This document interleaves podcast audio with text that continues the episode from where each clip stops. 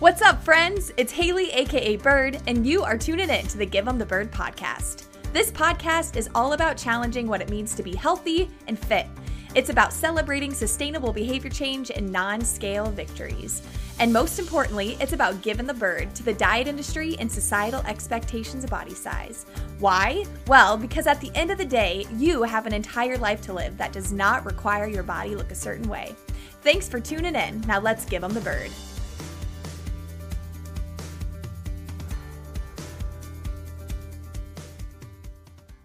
Hello, everybody, and welcome back to another episode of Give 'em the Bird. My name is Haley, aka Bird, and on today's episode, I have the lovely pleasure of chatting with Brianne from Anti Diet Yoga. Welcome, Brianne. Hi, thanks for having me. I'm glad we were able to connect and have an opportunity to chat all things anti diet. yes, so excited to have you here. Like I told you before we started recording, it's so fun for me to feel like like meet somebody on Instagram and feel like I totally connect with them. And then to connect in real time is just like very pleasing. I know we become more than those little squares that we see of yeah. each other or the reels now, because that seems to be the. the reels are where it's at. Yeah. It's, yes. uh, it's so funny you say that. I just yesterday, my Instagram was being super weird. So I deleted the app, reinstalled it don't recommend it if you have a ton of reel drafts because I lost all of them. I was oh, like, oh, no. oh my God, where did they go? Yeah. Luckily I hadn't spent like a ton of time on any of those. It was just like the the audio. I hadn't put any words on it, but I was like, oh, okay, maybe I'll do that on my day off on Monday. Like just record a bunch of new reels. So yeah, yes, don't recommend love hate with Instagram. Yes. Love connecting, hate frustrations. yeah, that's like social media in general for me. I feel like like love hate relationship with it. But yeah. Well, to get us started, I'm wondering if you can tell us just a little bit more about you. Sure. So I am the founder of Anti Diet Yoga. I created this, what I like to call a safe community for people to connect with their mind and their bodies. Mm-hmm. And it's really influenced by my experience of relearning yoga and becoming aware of intuitive eating. And so um, I became certified as a yoga, yoga teacher. And around the same time I was considering doing that, I had come across intuitive eating. And I was at a point in my life where I realized I really needed a change. And I had been dieting for many years and had a very up and down relationship with my body personally. And so I came across intuitive eating and I always say I wish I knew where I found it. Like I don't have this great memory of like intuitive eating, you know, but um I started seeing more information about it and realized that like this was the change that I had really been looking for for for quite a few years. And so as I became a yoga teacher and as I explored intuitive eating in my personal life, I started to realize how intuitive eating really could be practiced on my yoga mat, which sounds funny. I'm not eating on my yoga mat, but if you want to, I welcome that. Snacks are always fine. Um, but what I noticed was that intuitive eating is really that interoceptive awareness. So, really learning how things feel inside of our bodies. And we spend a lot of time for uh, many reasons in our heads mm-hmm. um, and disconnected from those feelings. And diet culture teaches us not to trust those feelings. And so on our yoga mat, we spend a lot of time noticing things. What do sensations feel like? Where do I need to rest? Where do I need to push mm-hmm. more? And so I started to see that I could practice noticing on my yoga mat. And then when it came to my relationship with food and practicing intuitive eating, I kind of had a better idea of what it felt like to really feel. Mm. Um, and so from there i kind of started developing this idea and created yoga classes around it and it's just um, it's been such a honor to be able to share this with so many people for me mm.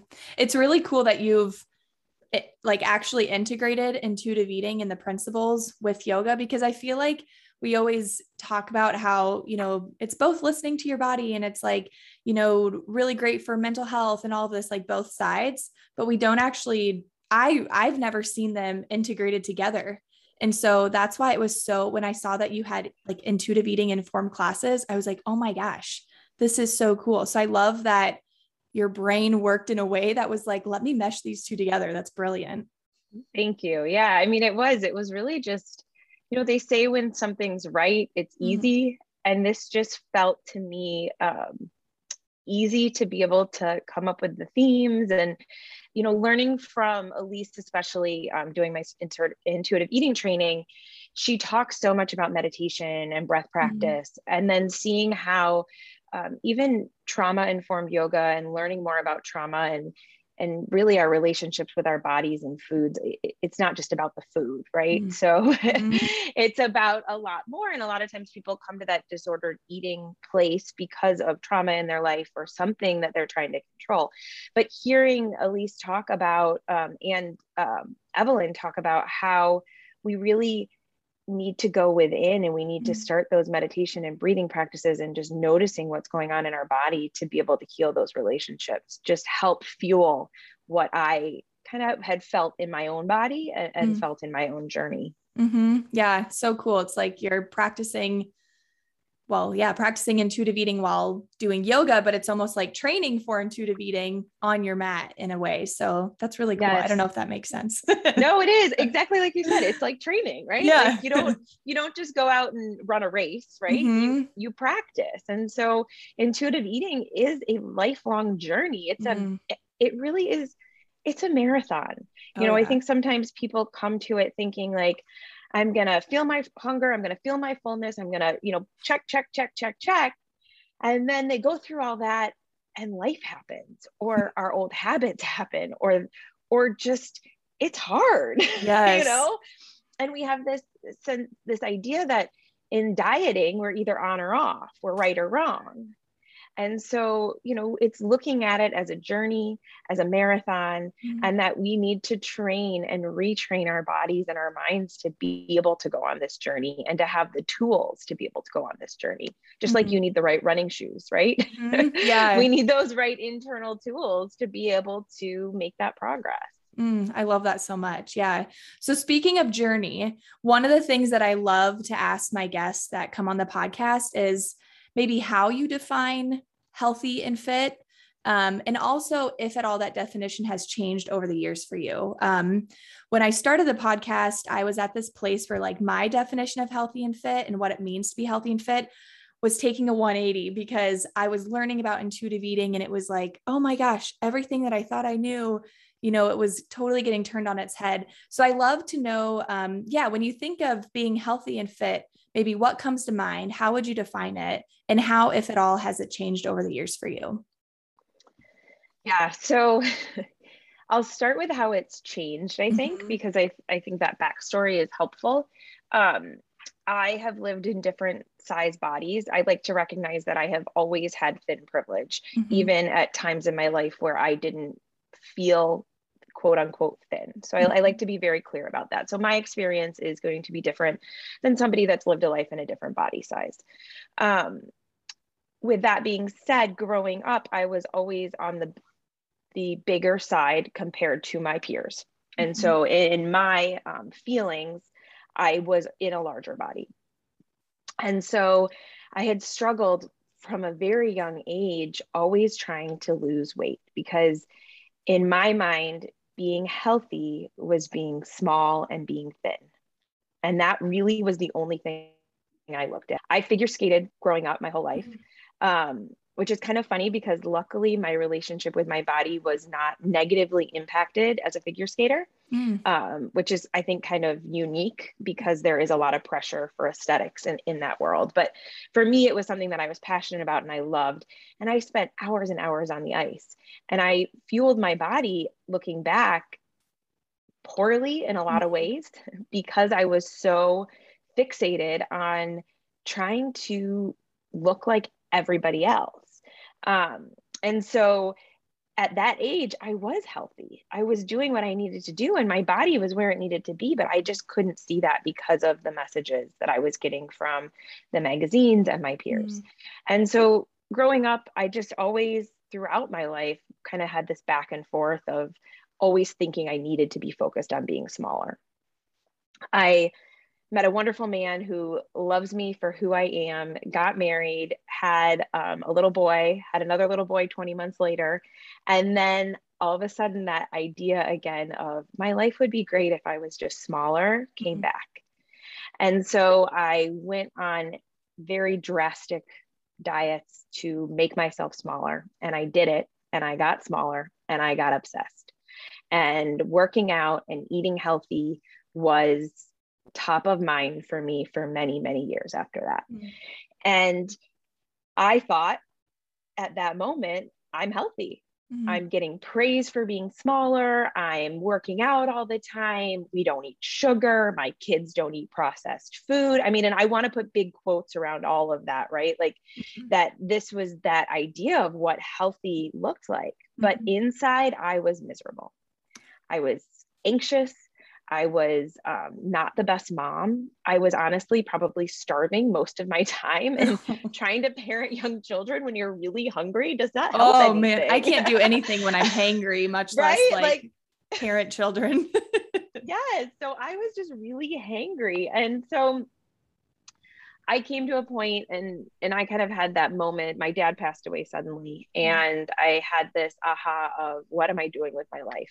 Like I am I'm obsessed with this image that I've created and and why. And so I really started to explore that and and found intuitive eating and started to learn that health is not about the way our body looks. Mm.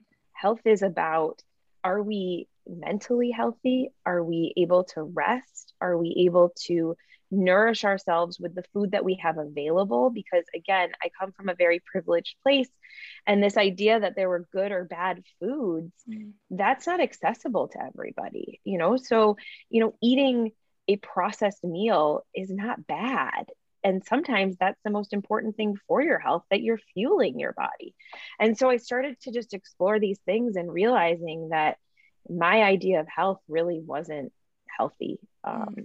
And so now it is, it's about how do I feel? Do I have energy? Do I um, have motivation to be around my kids? Do I have excitement for the life that I'm living? And can I move my body in a way that feels joyful for me? And can I nourish my body in a way, way that makes me feel good? Because there are certain things that I'll eat that I realize that that didn't make me feel great. Mm-hmm. Um, and just being more aware of that. So that was a very long-winded answer to your it. question. so good though. Yeah, I love how you took us back all the way to your childhood. I feel like do you have on your website about like the story from when you were younger and like ice skating and what you felt like was a bigger body. I feel like I've read yeah. that somewhere from you. Yeah, no, I did a video on it on Instagram actually. Okay. Where where I did talk about um, the ice for me was always a safe place. Mm-hmm. Um, it was where I felt the most at home. And I never thought about my body maybe occasionally, but it was never a big thing for me. It was just about moving my body. And I loved trying to jump. And my family laughs that I spent more time falling than I did standing. um, it taught me a lot about perseverance of like mm-hmm. when you want to learn something new, like you just keep trying over and over again and you're going to fall down mm-hmm. and you get back up and you try that jump again. And one day you'll land it. And mm-hmm. it's a, it, that feeling for me. I loved that, that idea. And as an adult, my yoga mat became that safe place for mm. me, um, where I really felt I could move my body and I didn't think about the size of my body or the shape mm. of my body. I just felt um, powerful. I had excitement of trying to learn new things. And uh, I felt at home there, which I think is important. Mm, yeah.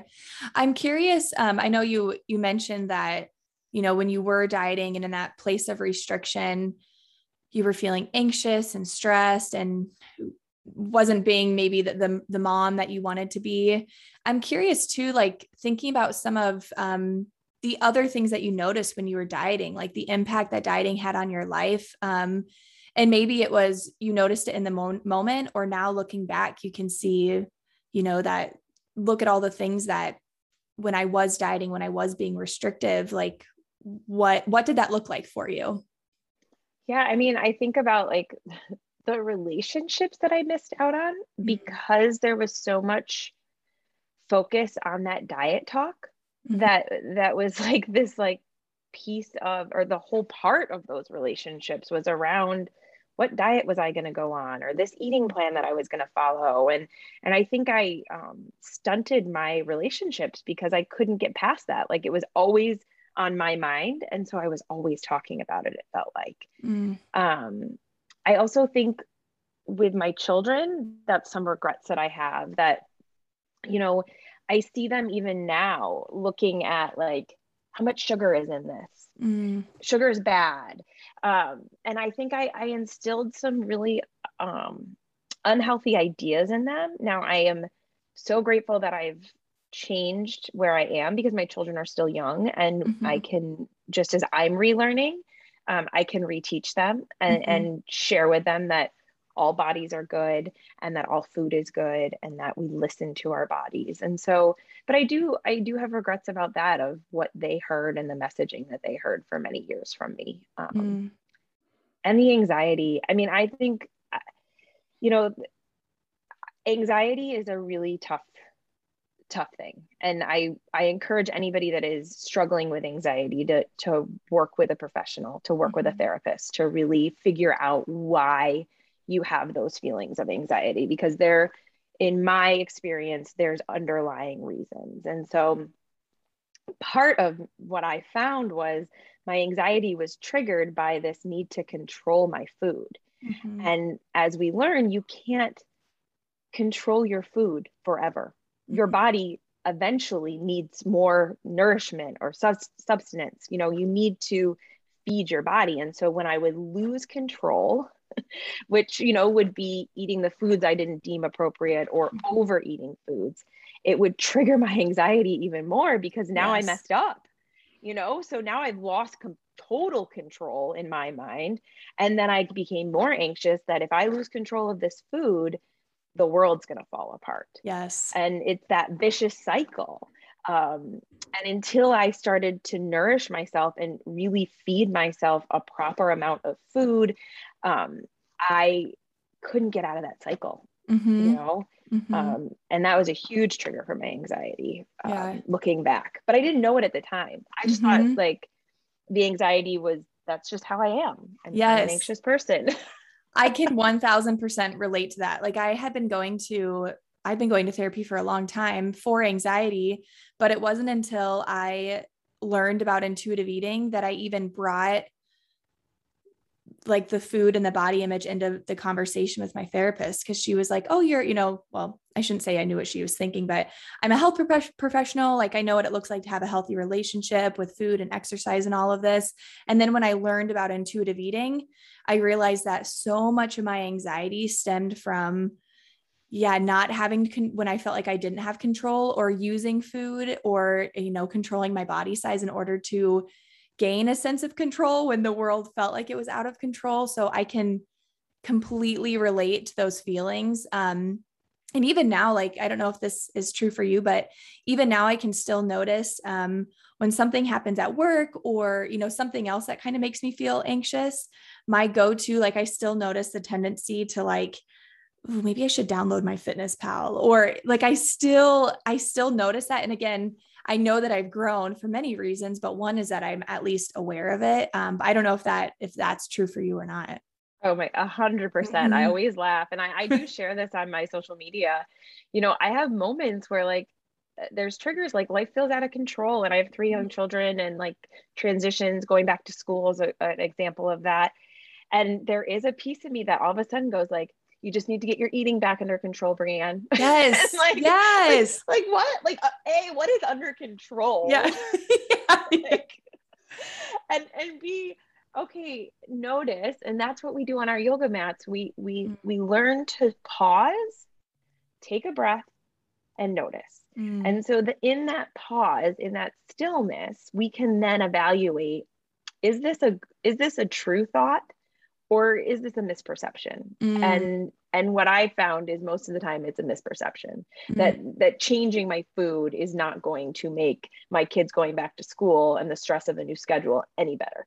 It's actually going to make me more anxious because i'm starving again. Mm, yeah. Yeah i love that point and that's something they talk about in intuitive eating is like distorted versus rational thoughts. It's almost like fact versus myth. Like what is true in this moment? Like am i actually going to have more control or the opposite. I love I love yeah. that that's how you that you integrate that into the yoga practice too.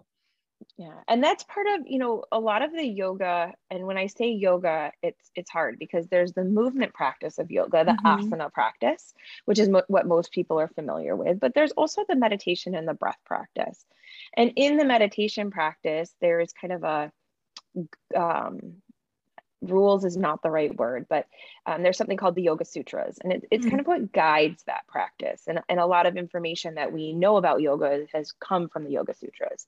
And one of the sutras talks about misperceptions. Mm-hmm. That one of the things that hinders us from really connecting with ourselves is those misperceptions in the world. And they use the example of you see a stick and you think it's a snake yes. and you get scared, right? But I use the example of you see a donut, you think it's going to ruin your life and you get scared.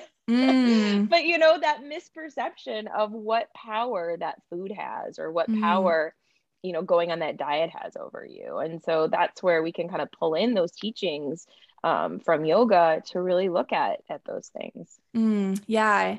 That makes me think of on i think it's on your about me page on your website you talk about you know connecting anti-diet movement and intuitive eating with what yoga really is at its core. And so i'm curious maybe that's kind of what um, when you talk about the sutras what that's what that's getting at but i'm curious if you can talk more about that. Yeah. So you know when you look and we're talking a lot about social media today because i just think that's that's yeah. just how can you not it's world, like right? so yeah yes yes mm-hmm. and and so when you look on social media and you look up um, the hashtag yoga i mean what do you see you see predominantly women in very little clothes doing very acrobatic poses in a beautiful setting mm-hmm. and and that's not what yoga is you know yoga at its core is really learning to connect and learning to be in the moment with yourself mm-hmm. and finding your true self and your true being.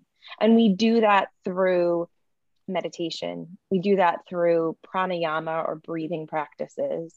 And then there's a small piece where we do that through movement. And I find that the movement, in many ways, can be a gateway for people to be able to really start to settle and get into their body. Mm-hmm. Um, but sometimes I think yoga just gets stuck in that movement.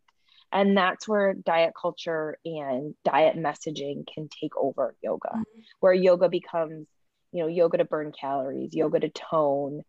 I just had a book that I got that I was really excited about. It was a chair yoga book and i'm looking to incorporate more of that into my classes because i like to make sure that our my movement is accessible to anybody. And so i want to make sure that i fully understand different ways that we can move our body using support of a chair let's say. But in that book at the very end there was a 10 minute yoga for weight loss. And i just it made me so angry honestly mm-hmm.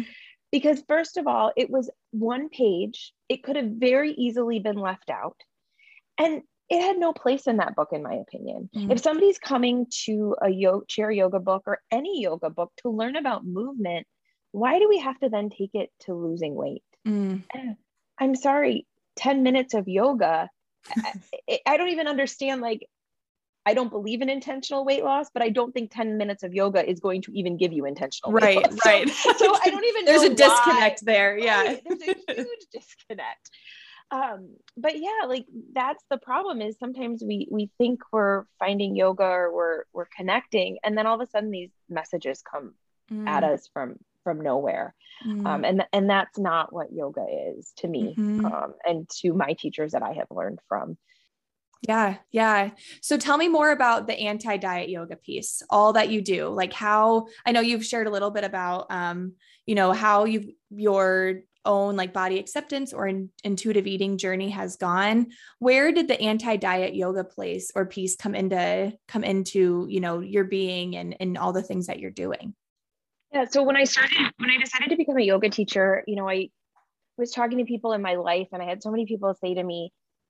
well i've tried yoga but i don't have the right body or mm. i've tried yoga but i'm not flexible enough or i've tried yoga but I just, you know, that type of movement just doesn't count because it doesn't burn enough calories. Mm-hmm. You know, like all yeah. of these reasons why they they couldn't do yoga. And as I started learning about yoga, I started and practicing specifically the asana practice and movement practice. You know, I started to see how in a lot of mainstream yoga, it is very um, aesthetics driven. It's um, this is the way you should get into this shape. You need to adjust your body so that you can create this form with your body. Mm. And and I kind of that that kind of bothered me because what I was feeling in my body, and especially as my body's changed as I've gone on this intuitive eating journey, was that there were poses that frankly weren't accessible to me based on my body type and my body style. And so I started to explore and, and find other teachers that were talking about uh, more body positive yoga, um, accessible yoga, yoga, yoga for different bodies. And I really gravitated towards this idea of we can make that movement practice work for our bodies. Mm. And as I, and that was kind of my catalyst of I want to provide a space where people are able to practice in whatever body they have at whatever level they they're at and feel comfortable. Mm. And so that started my journey. And then I layered on those intuitive eating pieces and really wanted to give people that are practicing intuitive eating a safe space to find joyful movement. Mm-hmm. And you can attend my classes if you don't know anything about intuitive eating. I think the themes are um, transferable to other things in our lives. But I wanted to be that spot where you could come back to movement if maybe you needed to take a break from it, or maybe you wanted to explore what joyful movement may look like and not be triggered by diet culture messages. Mm. Um, and so, yeah, so I kind of grew it from there. I teach online, which, um, you know, during this pandemic has been a blessing. Mm-hmm. I learned to teach online. So I feel very lucky that I have that experience and I feel comfortable teaching over Zoom. And I love the piece that it makes yoga more accessible for people, A, because they can do it in their homes. I always tell people you can have your camera on or off. And that's really important to me because I understand that maybe you don't like the idea of people seeing into your home. Mm. Maybe you don't like the idea of your body being on a screen. You're not at a place where that's um, helpful for you. Mm-hmm. And so I give you that option to turn the camera off. And I think that's empowered my students to really make decisions for themselves that make them feel comfortable, mm. um, which I think is important, you know, mm-hmm. to, to be able to practice in a space. And maybe you have not felt comfortable going into a yoga studio for whatever reason. Mm-hmm. This gives you a safe place to be able to practice um, being in your home. And that can feel comforting for people as well. I think about too, most yoga studios or the ones that I've been in, a lot of times they have just like that wall of mirrors, you know? And, yes. and even like group group fitness too, just like, you know, group exercise in general, and how even if we don't go in with the intention of like comparing our bodies to the person next to us, um, it's impossible not to like look because you can't yoga with your eyes closed unless it's like you know you can't work out with we your eyes closed. We do some, but yes, that could be dangerous. But it's impossible to not see the person next to you that's you know going into the the uh, full crow pose or the person right. on the other side of you who's deeper into their warriors like it's impossible to tune that out and i love that you give the option of not having your camera on um, in your classes. I hadn't thought about that at all. Um, and I was working with a student um, again during the pandemic when things were still really shut down. And that was a huge hesitation um, that she had was seeing herself, it was doing Zumba, but seeing herself doing the Zumba. Um, and she actually didn't know at the time that she could turn her camera off. I was like, girl, for all these classes, you don't have to have your camera on at all. yeah, but yeah, just yeah. that idea of even being in a small square and seeing ourselves move, like it, it takes us away from our bodies um, and that interoceptive awareness that you talked about earlier too. Yeah, and that's something that I think is really important. You know, I do um pra- I demonstrate in my classes and it's funny because there's different views on this in the yoga world. Now, for mm-hmm. me there is something about I want my students to feel a connection to me and those mirror neurons where um, where we see people and we can actually kind of take in what they're doing and it can help us regulate ourselves. I think that's important. And so I do practice, but I do verbally cue everything. And so it's important for me that I'm going to give you things to keep yourself safe, especially if I can't see you. So I do put right. on my students, I let them know that, that if you do turn your camera off, I'm not going to be able to see you. So you really need to be aware of your movement. to keep yourself safe. And I'm going to give you guidelines or suggestions as we're going through of how to keep yourself safe. Um, but yeah, so it, it's kind of this catch 22 because I want to be able to see you. I want to be able, able right. to support you, but I understand that sometimes people aren't in a place for that. Mm-hmm. And that kind of goes back to what I tell at the beginning of all of my classes. This is your practice. It's your opportunity to connect with your body. I'm going to give you suggestions. I'm going to guide you through this. But at the end of the day, it's your, you have to own what feels right in your body. And mm. I can't tell you that. And so I really want my students to take that ownership and know that it is their practice. And if they need to take a seat, if they need to lay down, if they need to just meditate or breathe, they are welcome to do that the whole time we're together. Mm. They do what's right for their bodies. Mm, yeah, and that takes me back to what you were saying. It's it's more than just the the postures. You know, it's more than the is it asanas, asanas, asana. Yeah, asana. asana. Yeah, yeah. um, I love that. I'm curious for folks who might be listening, um, and who maybe are ready, like regularly practice yoga, um, whether it's like in a studio or following someone, you know, online on YouTube, whatever it is but they're also really trying to work towards this, you know, intuitive eating and body acceptance. What might be, um, I don't want to say red flags, but maybe some indicators that they can look out for, almost like those diet culture messages or just those non anti diet yoga messages that they might hear, um, and just to be aware of them if they do hear them. Sure. So I think one thing is any talk about trying to change your body. Mm-hmm. So if people are, are, if your instructor or your teacher is talking about, you know, burning off those calories from a meal that you ate, or we need to get our heart rates up so that we can slim down for the summer season. You know, anytime a theme like that is coming into class, I think that's a huge red flag. And that's maybe a little bit more obvious of one. I think another kind of red flag is is the teacher giving you authority over your body?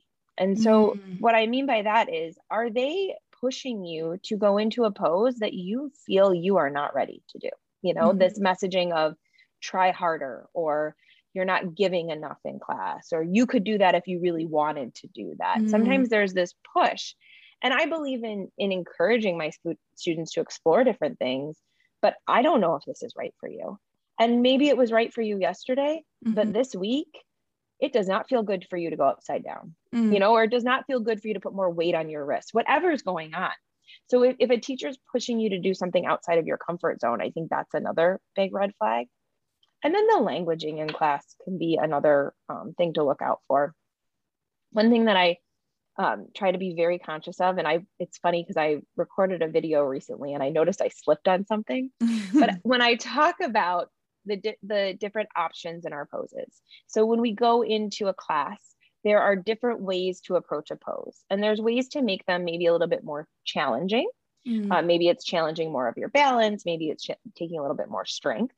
But a lot of times you'll hear um, yoga teachers say, and now we're going to do the full expression of the pose. That's a mm. phrase that can be kind of common. And that's kind of saying that there's this ultimate ideal place that mm. you should get to in your body in this pose. And the reality is, is that for some of us, that is never going to be attainable wow. for a variety of reasons, right? So, like going into this full version, and I think you said something earlier about like somebody doing the full version of crow pose, right? Mm-hmm. So that they mm-hmm. can balance. Um, and if I say to my students, now we're going to do the full version, and they yeah. can't do that, then then what are they going to start thinking about themselves? Well, mm-hmm. am I not really doing yoga?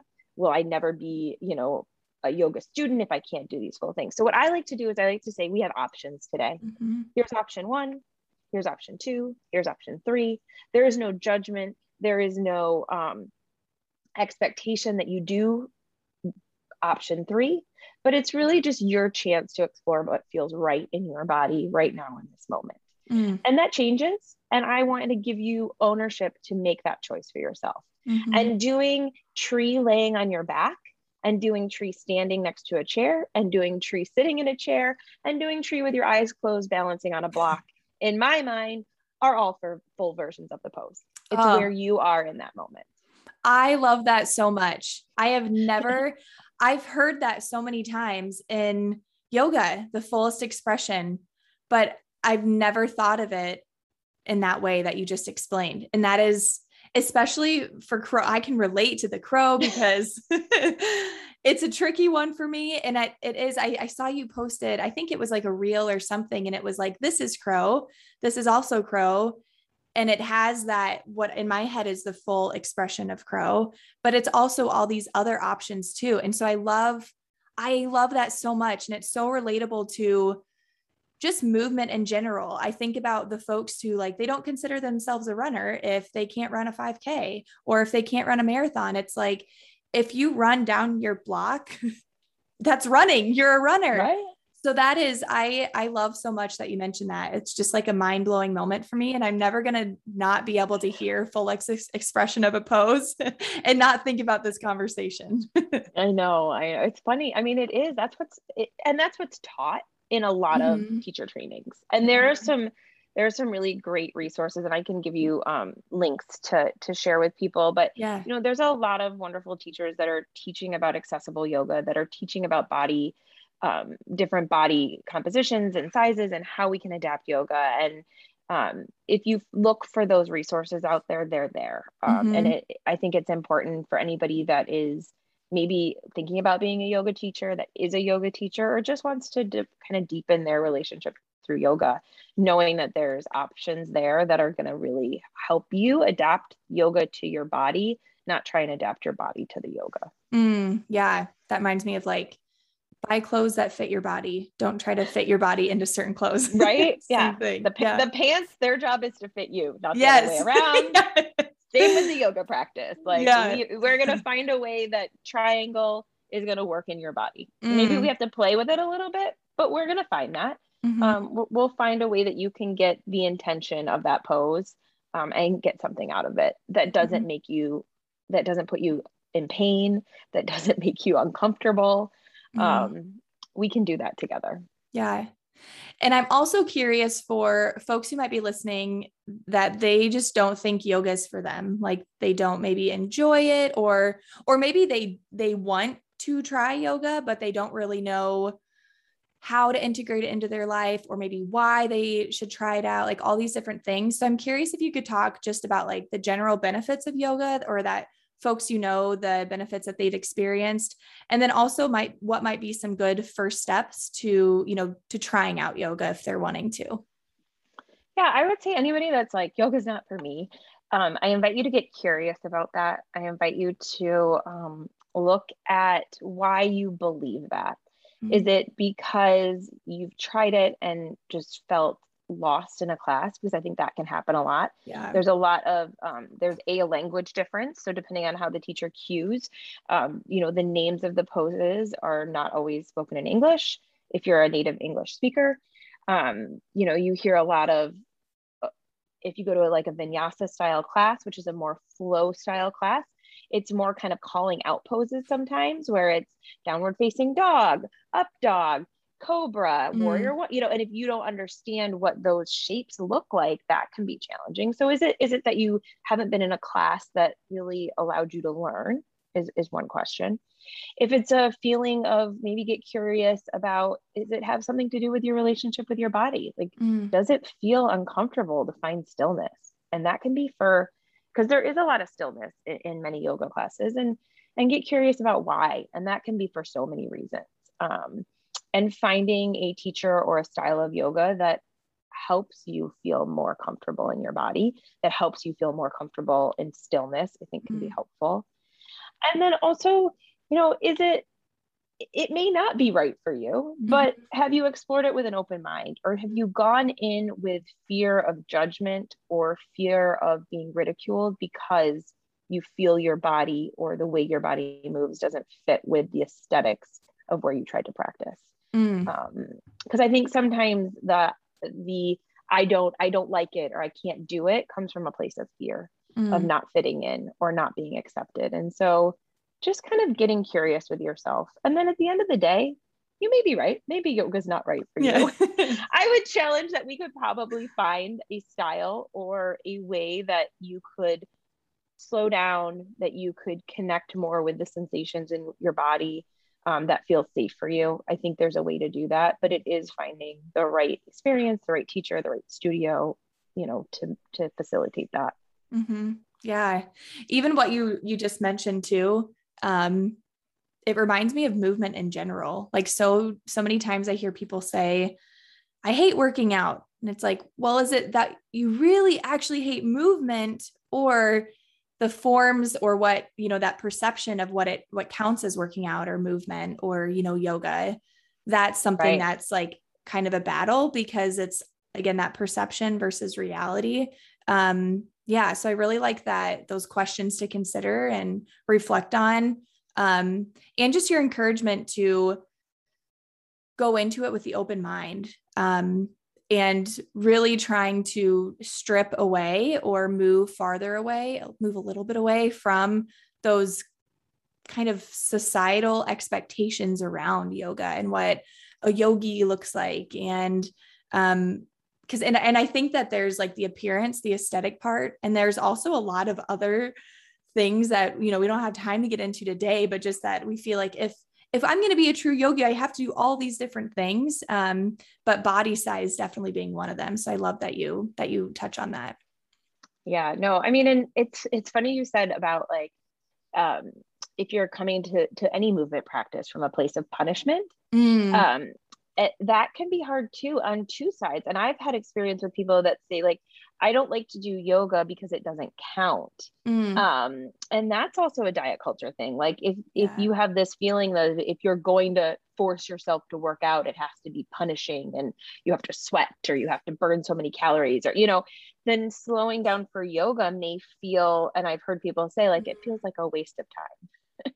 and so getting curious about your relationship with movement and the movement practices that you you gravitate towards are you doing that out of a place of care for yourself or are you doing that out of a place of punishment and trying mm. to you know listen to diet culture telling you that it has to be grueling to count yes so using the feelings we have towards yoga as a way of maybe uncovering a, a larger thing, a bigger, yes. bigger thing. yes. I don't want to label it like problem or whatever, but just like no. this, over, this, overall perception that we have in in general. That's really powerful. Um, yeah, I really like that that suggestion and that encouragement. This has been so amazing. I'm so glad we were able to connect. I'm curious if you can tell us where we can learn more um, from you, about you, what um, maybe opportunities folks have to work with you, all the things. For sure. So I am on social media, which we've talked about a lot today, but I am on Instagram. Um, Anti Diet Yoga is my name over there. Um, that's a great place to connect with me. I try and post um, a variety of things where I share tips for your yoga practice, tips for incorporating intuitive eating into your yoga practice. I make some commentary on diet culture that really bugs me. Um, I love it. That's where I try and show up, and I love connecting with people there. Um, the other thing is I have a website, antidietyoga.com. That's where all of my um, offerings are available. So I have a few ways that you can work with me. I offer a once a week group class on Sunday mornings. You can attend that live or you can register and get the recording afterwards.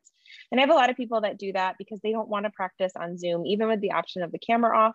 They prefer to do the video on their own on their own time. Mm. I have pre recorded classes available there as well. And then I offer a membership um, it just gives you access to all of my pre-recording classes, the live classes, um, and a discount on private sessions. And that's something else that can be really beneficial for people. Um, I do private one-on-one yoga over Zoom, and it's an opportunity to really dive in and explore your personal yoga practice and also exploring how intuitive eating can link with that yoga practice. Um, what I'm able to do and what's been beneficial for some of my clients is if you have some intuitive eating principles that are kind of sticking points for you, areas that you're just really having a hard time embodying or, or living in your life, we can pull those out and work on that one on one through the movement to just mm-hmm. really get in your body and start to feel what those those movement practices might be able to do to support you in intuitive eating mm-hmm. um, and support you in your work that you're doing with maybe a nutritionist or um, a therapist just to kind of give you that all encompassing look of your care and knowing that intuitive eating is a process and it's just relearning things in our bodies. So mm-hmm. those things are all on my website. I would love to connect with anybody that's curious. Um, and I love seeing new faces in class or new little black screens with your name on it if you don't have your video on. we can just imagine imagine what you look like and who you are. Yes. Love it. Yep. um, anything else that you feel would be helpful to share um yeah that we didn't cover today. You did such a good job of like covering all the things i feel like but anything else that that you would like to talk about? I think i want to just encourage people um, as they explore their yoga practice to also explore a level of play when it comes to yoga. Sometimes i feel like there's this idea that it has to be so serious um, that it's this deep spiritual work which it is and i think there's a place for that. But there also is an opportunity to explore to take time to play on your yoga mat. And that may be approaching a pose you've never tried before. That may be, um, I do things where I like to go upside down sometimes. Um, I like playing around with handstands and headstands. I like falling in handstands and headstands, probably because of my experience ice skating growing up. But, mm-hmm. you know, can you approach your, your practice with a little playfulness? And then can you learn that we fall down, that things don't always go the way we expect them to? But yoga play gives us an opportunity to try something new, fall down and see that we're okay and that we can mm-hmm. keep trying. And mm-hmm. so I mm-hmm. just encourage people to maybe take that approach if they haven't before um, mm-hmm. through their practice. And that aligns so well with the whole concept of intuitive eating and the intuitive eating journey. Like we're going to have those high highs, we're going to fall off and but we have to remember that we can get back into the headstand, get back into the intuitive eating, get back into the process. So I love that. Yeah, thank you. Yeah, no, it's something that's helped me a lot on my journey, and I try and help my students see that as well. Mm-hmm. Awesome. Well, thank you so much for joining me today. This has been amazing. Um, I knew the moment that I saw your name and I started following you, I was like, yeah, I've got to connect with her. And I'm so glad that I did because the way you talk about intuitive eating and yoga and you make it so accessible, not only to just talk about with someone who, I mean, I'm some I'm familiar with yoga, but for folks that aren't, um, but even just the practice practice excel, itself, making it accessible to folks. Um, so I'm really glad and happy to share your message with everyone. Well, thank you for the opportunity, and I'm so glad we were able to connect as well. Yeah. Thanks for tuning in to another episode of GTB. If you're enjoying this podcast, feel free to head on over to Apple Podcasts and rate, review, and subscribe. You can also share this podcast on Instagram and tag me at Give 'em the Bird Podcast. I will see you back here next week for another episode, but in the meantime, go give 'em the bird.